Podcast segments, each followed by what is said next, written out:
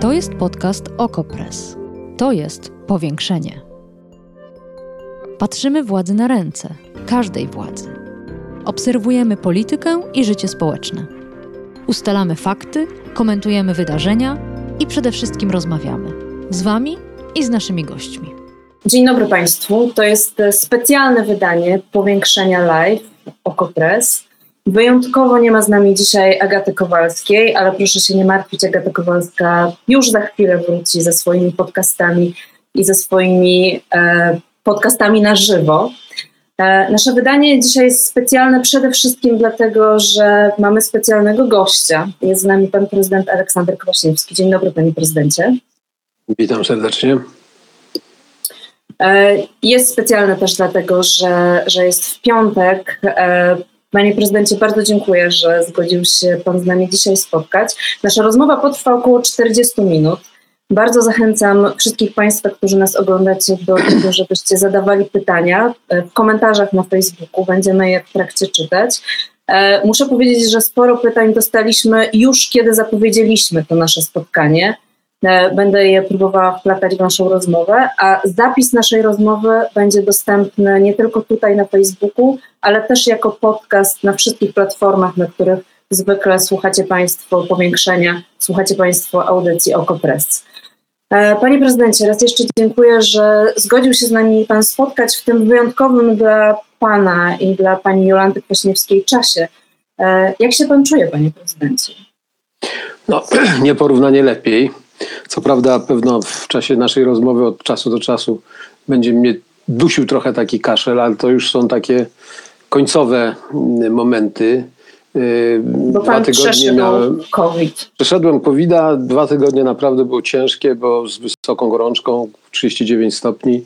Blisko tydzień spędziłem w szpitalu na, na kroplówkach i tak dalej. Także Choroba jest podstępna, wredna, nie wiadomo gdzie się można zaradzić, kiedy. Byliśmy bardzo ostrożni, staraliśmy się e, ten cały reżim sanitarny utrzymywać, no i tak nas dopadło.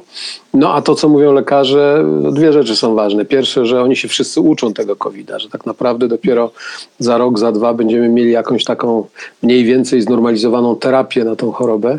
E, no a dwa, że rekonwalescencja jednak jest dosyć długa, że, że utrata sił, atak na różne, zresztą takie słabsze części, które każdy z nas ma, jest tak jednak przez tego COVID-a mocny, że, że trzeba się wykazać cierpliwością i dochodzić krok po kroku do, do siebie. Ale ze mną, z nami, z żoną jest już naprawdę nieporównanie lepiej.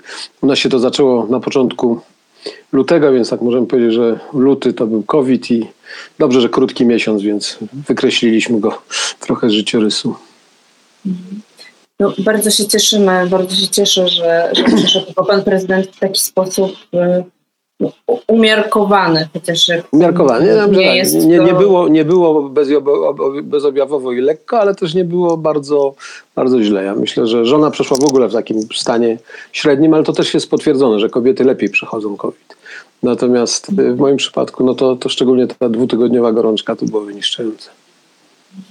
Ja jestem ciekawa, bo poza tym takim osobistym przeżyciem choroby, E, no to jest też jakieś współuczestnictwo w losie milionów osób w tej chwili, które e, chorują na COVID-19 w różny sposób. E, czy to jakoś zmienia perspektywę, nawet nie tyle życiową, ale taką polityczną? Czy, czy pan już może powiedzieć, że coś w polityce uważa pan w tej chwili za mniej ważne, bardziej ważne w związku z tym doświadczeniem? Wie pan, ja myślę, że w ogóle taka linia podziału, która w tej chwili jest dosyć wyraźna na całym świecie, to jest między tymi, którzy mieli covid czy mają, czy, czy, czy no, są w grupie zagrożenia, a tymi, którzy, którzy mają wrażenie, że są bezpieczni. Tutaj jest jakby taka pierwsza linia podziału, bardzo zresztą ryzykowna, dlatego że ci, którzy uważają, że są bezpieczni, y, no, wykazują dużą y, swobodę w, respektowaniu tych zasad sanitarnych i za chwilę mogą stać się y, częścią tej, tej drugiej strony, tej covidowej. Ci, którzy covida przeszli, tak jak ja, no na pewno nie będą tego nigdy już w życiu bagatelizować. To znaczy, nie da się powiedzieć, że to jest od taka jakaś lżejsza grup, grypa czy, czy, czy grypa, że, że, że to jest takie nic. To jest oczywiście dolegliwość poważna. E, dodatkowo, jak mówię, nieopisana, jeszcze ciągle słabo znana.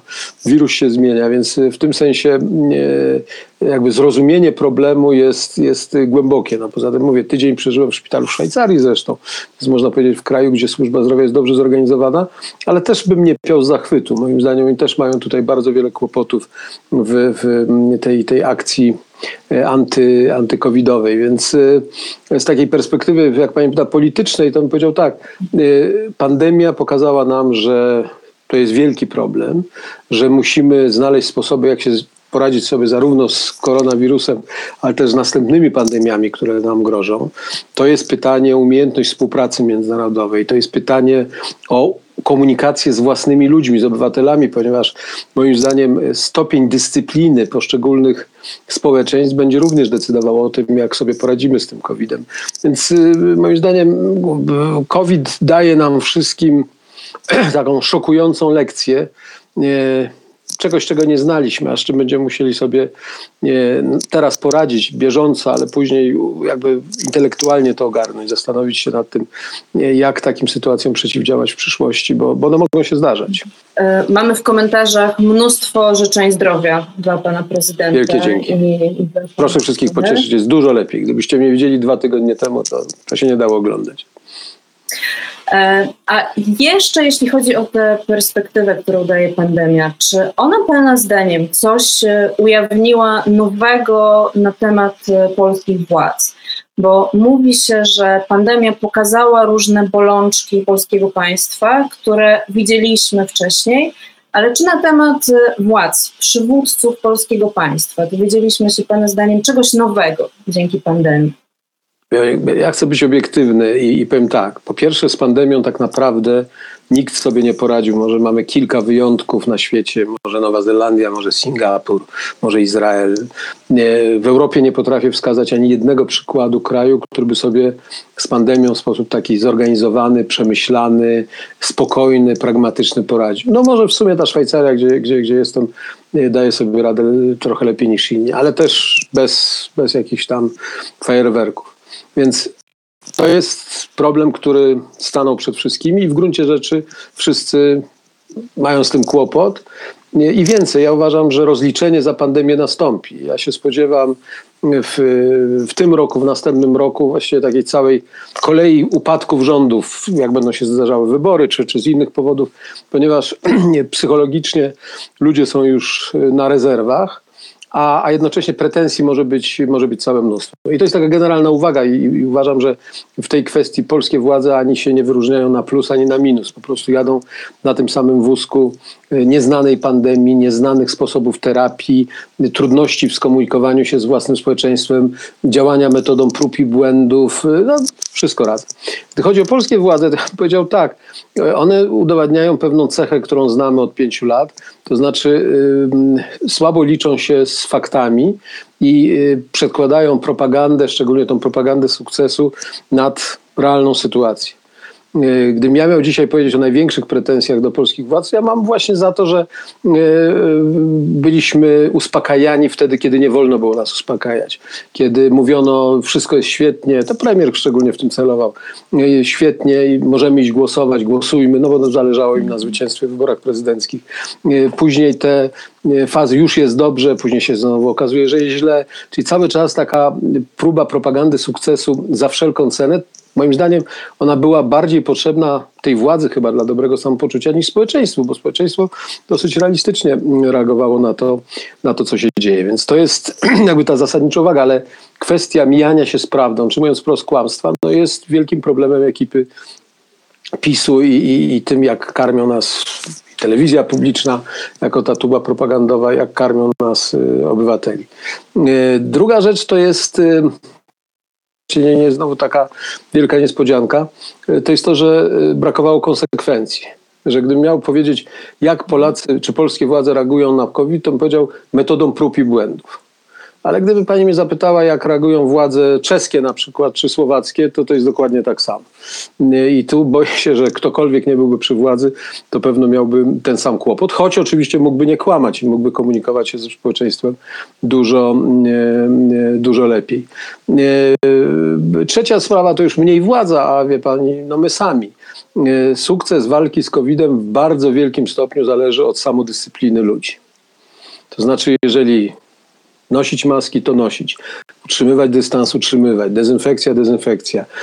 No, jeżeli możliwe są w Polsce takie wydarzenia, jak, jak to trudno nazwać, no, ten karnawał na Krupówkach czy, czy, czy, czy w Sopocie. Zresztą, wie pani, z przykrością obserwowałem to także tu w górach, bo Szwajcaria jest ostatnim miejscem w Europie, gdzie są otwarte stoki. Więc jechało mnóstwo także Polaków, nie bacząc na koszty, bo Szwajcaria jest drogim krajem. Ale też no, zachowania wielu naszych rodaków, takie właśnie nie respektujące zasad y, masek, ochrony, cztery osoby przy stoliku, siada osiem, ten człowiek mówi nie wolno, my będziemy płacić za to karę, a nas to nic nie obchodzi. No, w nas musi być, jeżeli chcemy na przyszłość walczyć z, z, skutecznie z takimi nieszczęściami jak pandemia, z jednej strony musi być bardziej uczciwa, pragmatyczna władza, a z drugiej strony musi być bardziej zdyscyplinowany obywatel. Bez tego, bez tego się nic nie zrobi. To tutaj pierwsze pytanie, które, które dostaliśmy w związku z tym, w związku z reakcjami na COVID, ale nie w Polsce, z reakcją europejską. To jest pytanie o to, jak pan prezydent ocenia europejski program odbudowy? Czy to jest dobry kierunek, dobry pomysł na to, jak sobie poradzić z pandemią przez ja Unia Europejska w sensie takim politycznym, ideowym zachowała się bardzo ok, dlatego że zarówno fundusz odbudowy, jak ten fundusz na samą walkę z COVID-em, ogromne pieniądze, które zorganizowano, to jest, y, to jest ogromny plus. Y, również akcja zakupienia szczepionek i tak dalej, to jest plus. Później oczywiście zaczęło się to wszystko rozbijać o szczegóły, bo jak wiadomo, diabeł tkwi w szczegółach. Y, nagle okazało się, że Pfizer nie dostarcza szczepionek, nagle okazało się, że jest mniej niż powinno być i, i zaczęły się pretensje, ale moim zdaniem to, co Komisja Europejska, pani van Leyen zaproponowała, czyli takie zdecydowanie solidarne europejskie podejście w tych sprawach i nie szczędzenie pieniędzy, bo pamiętajmy, że tych pieniędzy pojawiło się całe mnóstwo, to to jest moim zdaniem e, postawa właściwa. No chciałoby się, żeby to było jeszcze lepiej wykonane. No chciałoby się, żeby, żeby na przykład ten poziom zaszczepień dzisiaj w Unii Europejskiej był był wyższy. No ale jak mówię, no, to jest duży mechanizm i zawsze coś się może zaciąć, choć oczywiście ja bym wolał, żeby, żeby się nie zacinało. Mhm. To e, chyba na razie ostatnie moje pytanie w związku z pandemią. E, trzy dni temu prezydent Stanów Zjednoczonych Joe Biden uczcił zmarłych e, zakażonych COVID-19, bo w Stanach Zjednoczonych zmarło już pół miliona osób. Tak. E, prezydent Biden nakazał opuszczenie flag do połowy masztu. Mówił o tym, że prosi, żeby pamiętać o tych, których stracili. W Polsce zmarło w zeszłym roku około 70 tysięcy więcej osób niż w 2019. Wiemy, że zmarło najwięcej ludzi od czasów II wojny światowej. I ja mam wrażenie, że polskie władze jakby nie zauważały tego wydarzenia.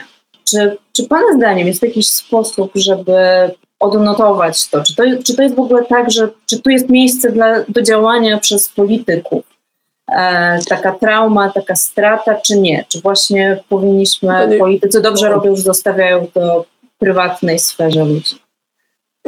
Wie pani, po pierwsze, jak myślę, to podejście do, do, do COVID-u, czy niechęć do liczenia tych ofiar i, i, i y, uczczenia y, pamięci, wynika właśnie z tej, co powiedziałem wcześniej, propagandy sukcesu. Ten rząd założył sobie, że wszystko będzie czynił dobrze, że, że to będzie zamiana wszystkiego w złoto i taką propagandę słyszymy od pięciu lat. Y, y, ta władza liczy na to, że ludzie szybko zapominają, że już nie pamiętają o tym milionie samochodów elektrycznych, czy o tym promach, które miały pływać po Bałtyku i stoczniach, które miały być odbudowane i tak dalej. Y, więc ten COVID niejako w sensie takim zasadniczym przeszkadza w realizacji takiej wizji, takiej wizji rzeczywiście sukcesu, dobrego rządu i tak dalej, i tak dalej.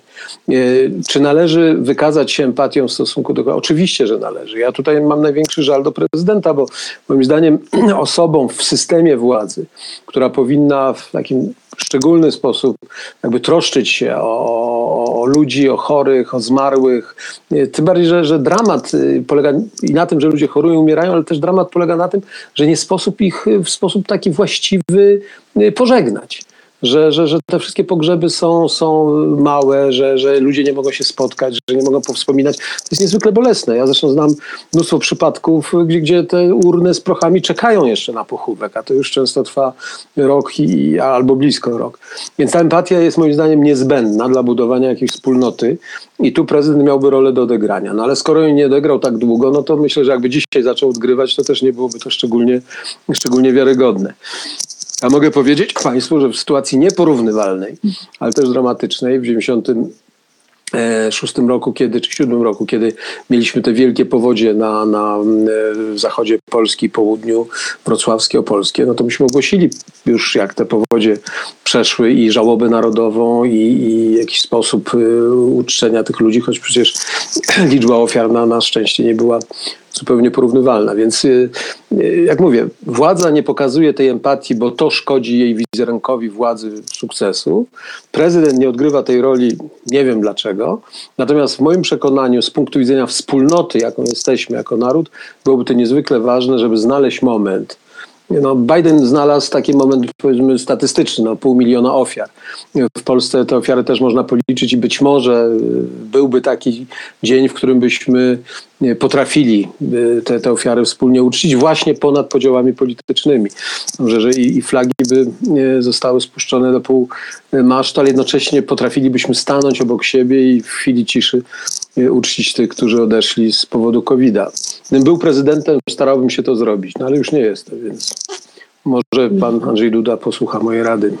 To, to może jeszcze jedno pytanie jednak na ten temat od, od jednego z naszych czytelników z Facebooka, który pyta, czy pan uważa, że to, co zastosowały polskie władze, te obostrzenia, były adekwatne do sytuacji?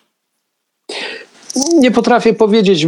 Ja, ja mam wrażenie y, y, działania takiego właśnie metodą prób i błędów. To znaczy, ja w tym żadnej koncepcji pomysły albo były przesadzone w stronę zbyt ostrych restrykcji, albo były za bardzo liberalizowane. A biorąc pod uwagę to, o czym już Pani wcześniej powiedziałem, że my nie należymy do społeczeństw najbardziej zdyscyplinowanych to taka huśtawka decyzji, taka huśtawka od restrykcji do, do wolności, ona jeszcze bardziej zachęca ludzi, żeby się tym nie przejmować, żeby mieć to, mieć to w nosie. No, wie pani, jeżeli po roku od rozpoczęcia y, pandemii my mówimy, że przyłbice są bez sensu, no to strasznie długo nam zajęło to, żeby to zrozumieć. No. Y, I ja myślę, że takich szczegółowych decyzji można byłoby znaleźć więcej, gdzie, gdzie ta władza po prostu wykazała się brakiem wyobraźni, brakiem konsekwencji. Choć jak mówię, nie są w tym odosobnieni. Jeżeli by pytać o, o wiele innych krajów, to sytuacja jest dość podobna. To drugą część już poświęcimy na politykę bardziej. E, I chciałam zapytać, też było dużo polityki. To też było, było? To prawda. Chciałam zapytać, czy pan prezydent uważa, że jesteśmy w momencie przełomu też politycznego w tej chwili w Polsce? To jest y, bardzo ważne pytanie, ale ja bym się z odpowiedzią nie spieszył. To znaczy, y, w moim przekonaniu, y, to, że obóz władzy wyczerpuje się, no to jest oczywiste. Pytanie, czy on się wyczerpie tak, żeby przegrać wybory parlamentarne najbliższe, czy jeszcze na brzuchu jakoś tam uzyska większość i, i, i uzyska kolejne cztery lata, dzisiaj bym w ogóle nie, nie, nie próbował rozstrzygać. Natomiast ten obóz władzy się wyczerpuje. Dalej, czy spory wewnątrz obozu władzy, czyli tam między tymi wszystkimi koalicjantami doprowadzą do jakiegoś przesilenia Mogą, ale nie muszą, dlatego że interesy wspólne są jednak tak silne, że gdyby się okazało, że ceną za dalszy spór, konflikt wewnętrzny jest utrata władzy, to może się nagle okazać, że, że potrafią się porozumieć. Ja bym szukał takiej znaków zmiany, nadchodzącej zmiany w, w innych kwestiach. Po pierwsze, reakcji pokowidowej. Otóż to, co pani powiedziałam wcześniej, spodziewam się, że na całym świecie już jak ten COVID zostanie opanowany, jak ludzie spojrzą, co się wydarzyło, kto umarł, że nie mogliśmy ich pochować, że straciliśmy pracę, firmy, pieniądze, że ta władza nas właśnie wodziła od jednej restrykcji do drugiej. E, to będzie ciężki czas dla wszystkich urzędujących rządów, w tym rządu polskiego. Bo moim zdaniem fala takiego niezadowolenia, frustracji, żalu, złości e, wzrośnie. I to wzrośnie ponad nawet dzisiejsze oczekiwania e, tych różnych analityków czy, czy spin doktorów. E, druga kwestia to jest oczywiście skutki gospodarcze. E, oczywiście chciałbym, żeby nie było one tak wielkie, ale no, recesja w Europie czy na świecie wręcz jest przesądzona i my w tej recesji też będziemy brali udział. Więc e, pytanie, a odpowiedź rządu, że, ona nie będzie tak głęboka jak gdzie indziej, no to to mało kogo obchodzi. Recesja będzie recesją. Jeżeli do recesji dodamy inflację, dodamy inne problemy, to ten czynnik ekonomiczny może również spowodować, że Polacy uznają, że z tą władzą dalej pojechać się nie da. Jeżeli dodamy do tego e, kilka pól konfliktu, które ta władza otworzyła, a które mają, moim zdaniem mają kolosalne konsekwencje, e, jak chociażby e, kwestia aborcyjna, która uruchomiła przede wszystkim młode pokolenie o ile sprawy sądów to była i zawłaszczania sądów to było bardziej e, ważne dla starszego pokolenia, to kwestia właśnie wolności kobiet, aborcji, decyzji tego dotyczących, to jest, to jest kwestia młodego pokolenia. Młode pokolenie nie zrezygnuje łatwo. Ono będzie starało się ten protest e, dalej ciągnąć do, do sukcesu, jakim pewno będzie, będzie referendum i liberalizacja obecnych ustaw. Więc to jest ten front, który może, może yy, obecną władzę bardzo drogo kosztować. Jeżeli do tego dodamy widzialny kryzys Kościoła, który jest jedną z opok obecnej władzy, czyli PiSu i sojuszników, i to jest kryzys przejawiający się w rosnącej laicyzacji, w aktach apostazji ze strony ludzi, których bym w życiu o to nie podejrzewał, ale, ale sam wiem, nazwisk nie będę zdradzał, ale to są moi znajomi. Więc y, ten kryzys Kościoła też będzie tym czynnikiem, który który y, utrudni, że tak powiem, PiSowi walkę, walkę o władzę. Y, do tego, jeżeli dodamy, iż Unia Europejska być prawdopodobnie poważniej potraktuje kwestie praworządności, o których mówiłem, które doprowadzą do, do zmian. Tak może być, tak nie musi być, ale moim zdaniem tak będzie. No właśnie, bo to, to tu chciałabym nawiązać do sondażu, który niedawno opublikowaliśmy, sondażu Ipsos, według którego w tej chwili, gdyby odbyły się wybory, to wygrałaby je opozycja. Co więcej, wygrałaby je opozycja z jednej listy. Wygrałaby je wtedy, gdyby stworzyła jedną listę. Koalicja e, Obywatelska, Polska 2020, Lewica, PSL. I to wręcz zmiażdżyłyby te, te ugrupowania jako jedna lista, Prawo i Sprawiedliwość, bo miałyby aż 280 mandatów, czyli mogłyby odrzucać weto prezydenckie. No, to jest taki, mm, sondaż oczywiście jest taką fotografią momentu na teraz. Czy Pana zdaniem, Panie Prezydencie, to jest coś, co zaczęło trwalszy trend i, i co właściwie opozycja mogłaby zrobić, żeby go e, utrzymać? Co Pan zrobiłby dzisiaj e, na miejscu przywódców opozycji, widząc, widząc tego rodzaju wyniki? Dzisiaj wygrywamy z PiSem. Po pierwsze, bardzo ważne jest, żeby liderzy opozycji prowadzili między sobą dialog, żeby nie, nie było barier, które przed samymi wyborami okażą się nie do pokonania, albo jeżeli nawet pokonanie tych barier byłoby możliwe tuż przed wyborami, to wyborcy nie uwierzą, jak w przypadku koalicji Millera z Palikotem parę lat temu. Więc nie, utrzymanie dialogu, szukanie pewnej płaszczyzny porozumienia, ale szersze niż tylko, że nie chcemy PiSu przy władzy, czyli określenia się w kilku ważnych punktach polityki europejskiej, ekonomicznej, kwestiach światopoglądowych, e, żeby jednak zbliżać te, te, te e, stanowiska. I nie przesądzałbym dzisiaj w najmniejszym stopniu kwestii jedna lista i tak dalej, dlatego że dla polityków najbardziej niebezpieczne jest to, jak zaczyna się wchodzenie w szczegóły personalne. To utopi każdą koncepcję, bo wtedy zaczynają się kłótnie, spory, pretensje nie, nie ma sensu. Jedna lista jest rozwiązaniem. Prawdopodobnie, jeżeli wybory odbędą się w terminie w Polsce i na Węgrzech, to przetestujemy ten pomysł z mm, jedną listą opozycji na Węgrzech. gdyby się okazało, że opozycja od Jobiku do socjalistów na Węgrzech jest w stanie pokonać Orbana, no to wtedy moim zdaniem odpowiedź dla polskiej opozycji jest jedna. No to między, między Platformą a, a Lewicą dzisiaj nie ma takiej różnicy w Polsce, jak między Jobikiem, czyli nacjonalistami de facto, e, a, a, a dawnymi socjalistami, czy, czy dzisiejszymi socjalistami węgierskimi. Więc będziemy mieli taki również e, sprawdzian.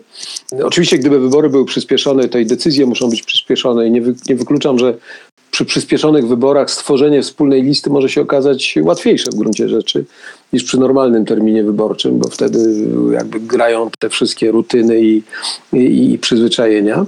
E, ale jak mówię, ja bym tego nie odrzucał, zdając sobie sprawę z, z różnorodności programowej, także takiej życiorysowej i postaw tych ludzi. No bo wspólna lista, powiedzmy sobie szczerze, to jest kłopot zarówno dla konserwatystów, którzy sympatyzują z Bronisławem Komorowskim w Platformie Obywatelskiej i dla Adriana Zandberga e, i razem w, po stronie lewicy, więc te, te, te, te problemy trzeba zrozumieć, ale moja rada była prosta.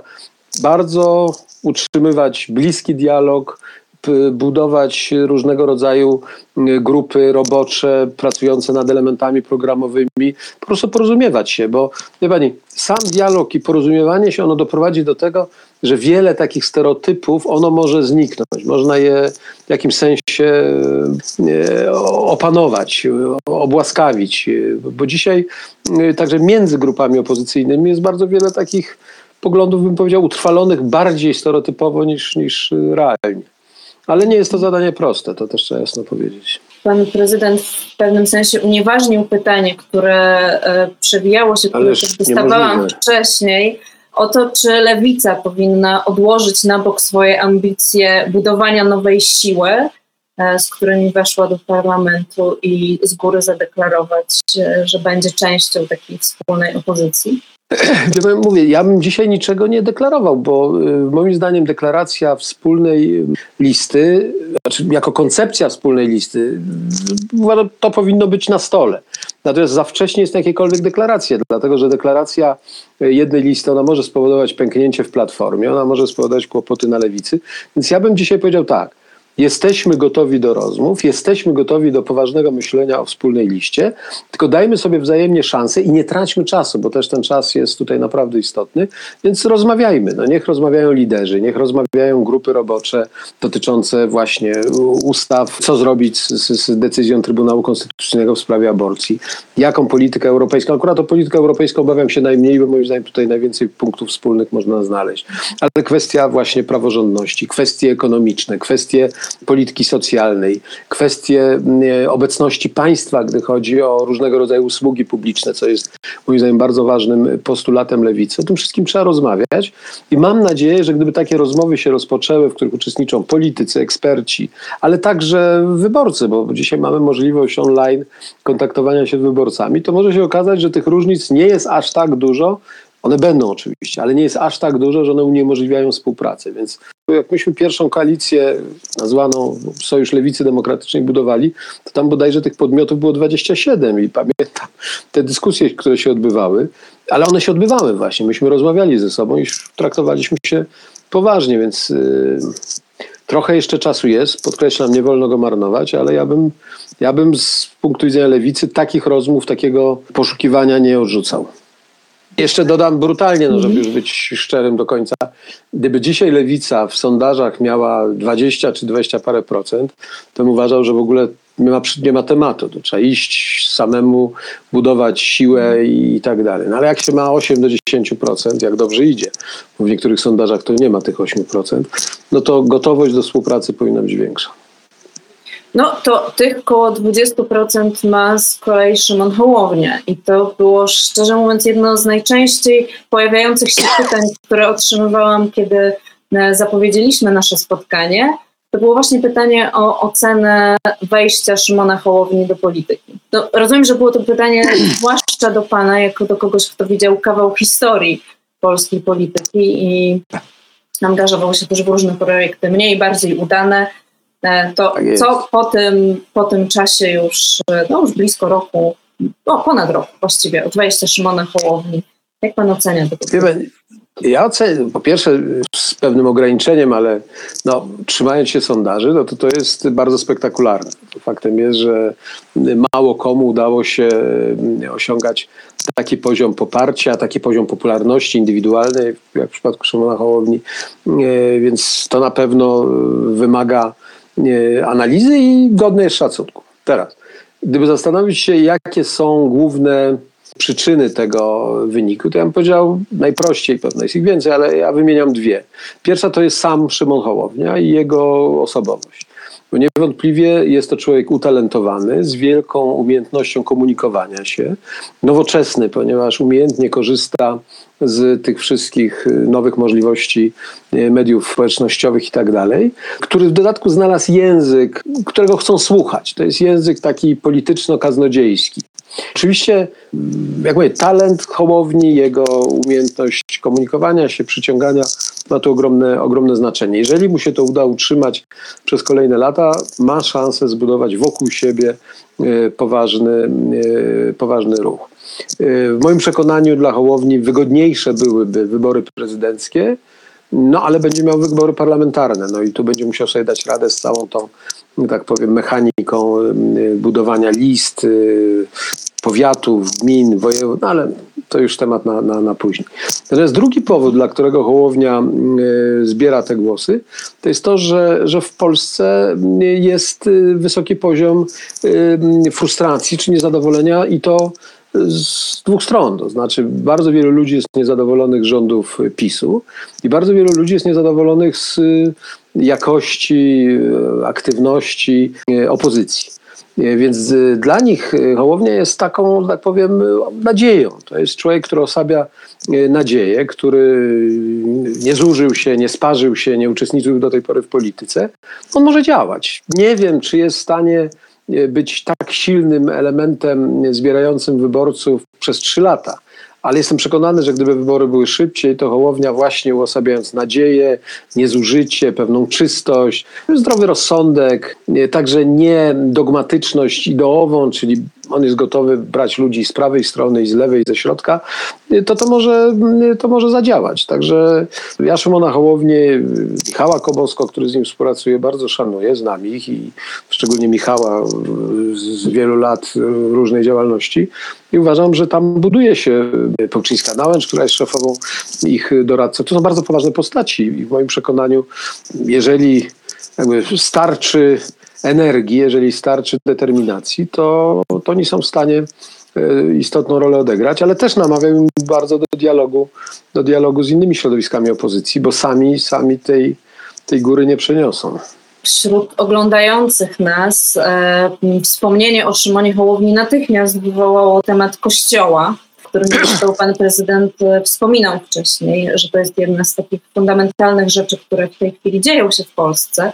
I wielu tutaj czytelników ma wątpliwości, czy Szymon Hołownia by odpowiedział na tę potrzebę uregulowania innych, inaczej stosunków państwa i kościoła, ale też pojawiło się pytanie prosto skierowane do pana prezydenta, czy żałuje pan ratyfikowania konkordatu?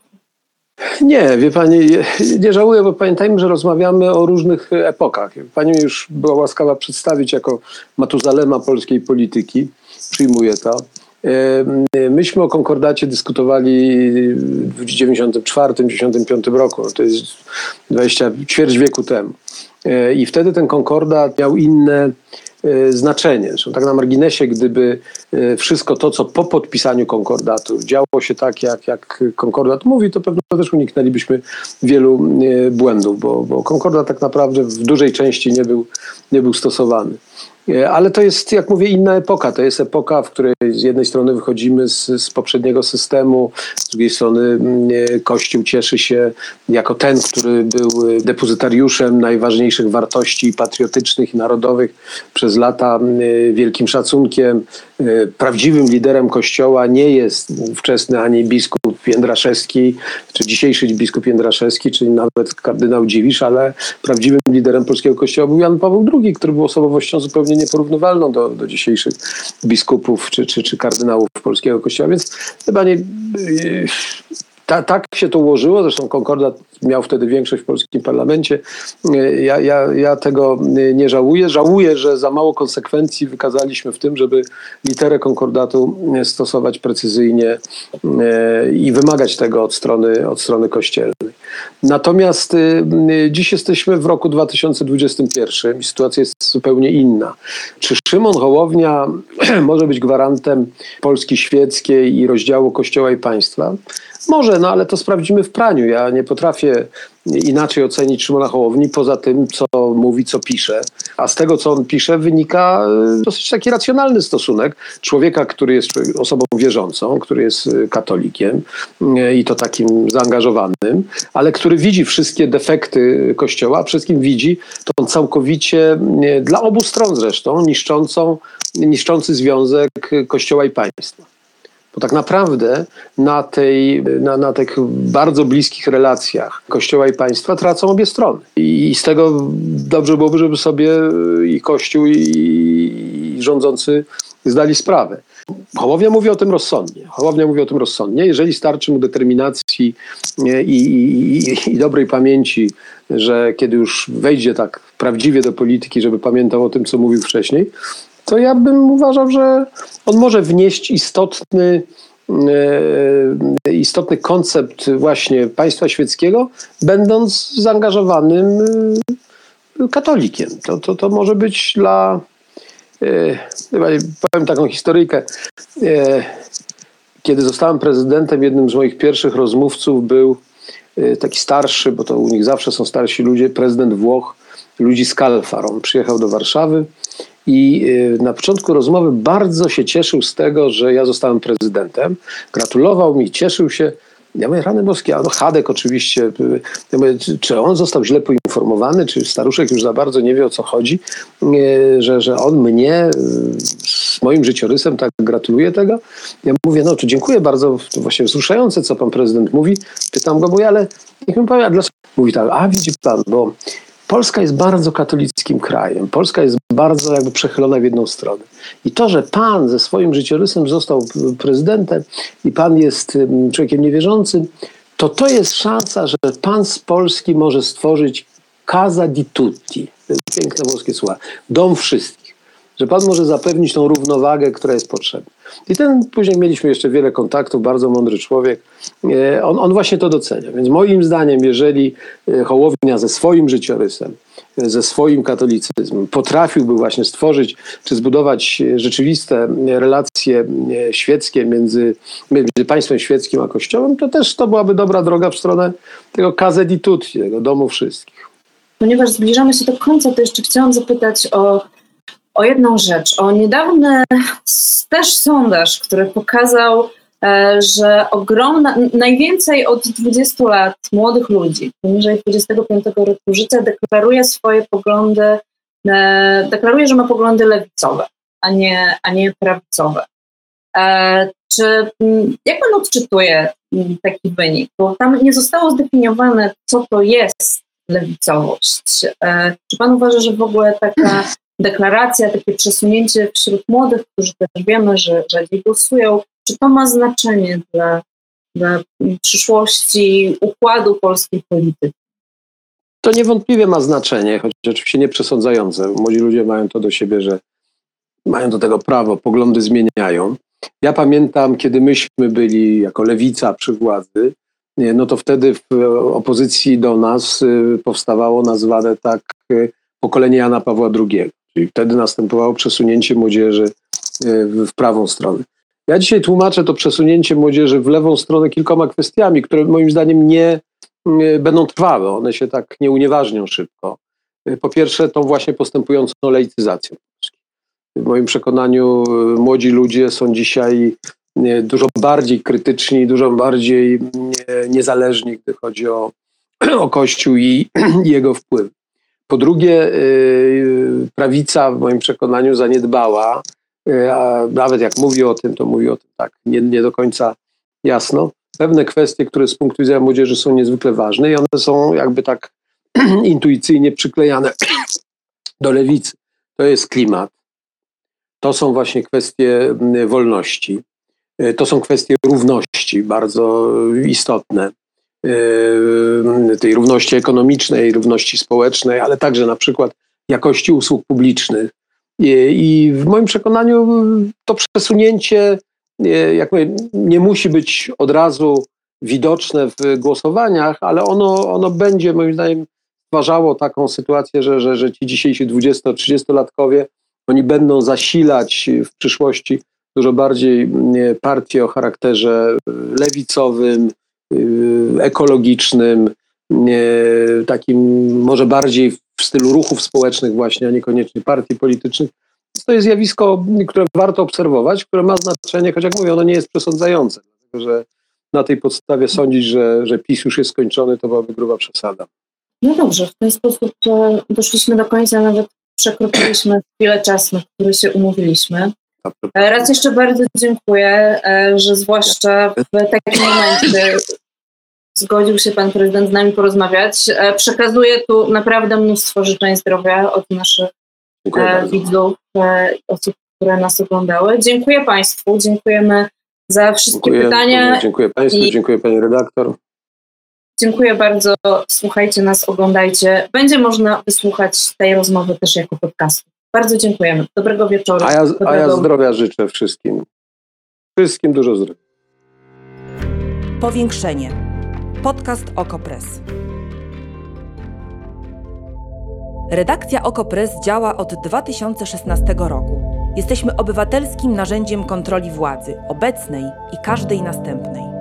OKO.press utrzymuje się z Waszych darowizn. Wesprzyj nas, byśmy mogli działać dalej.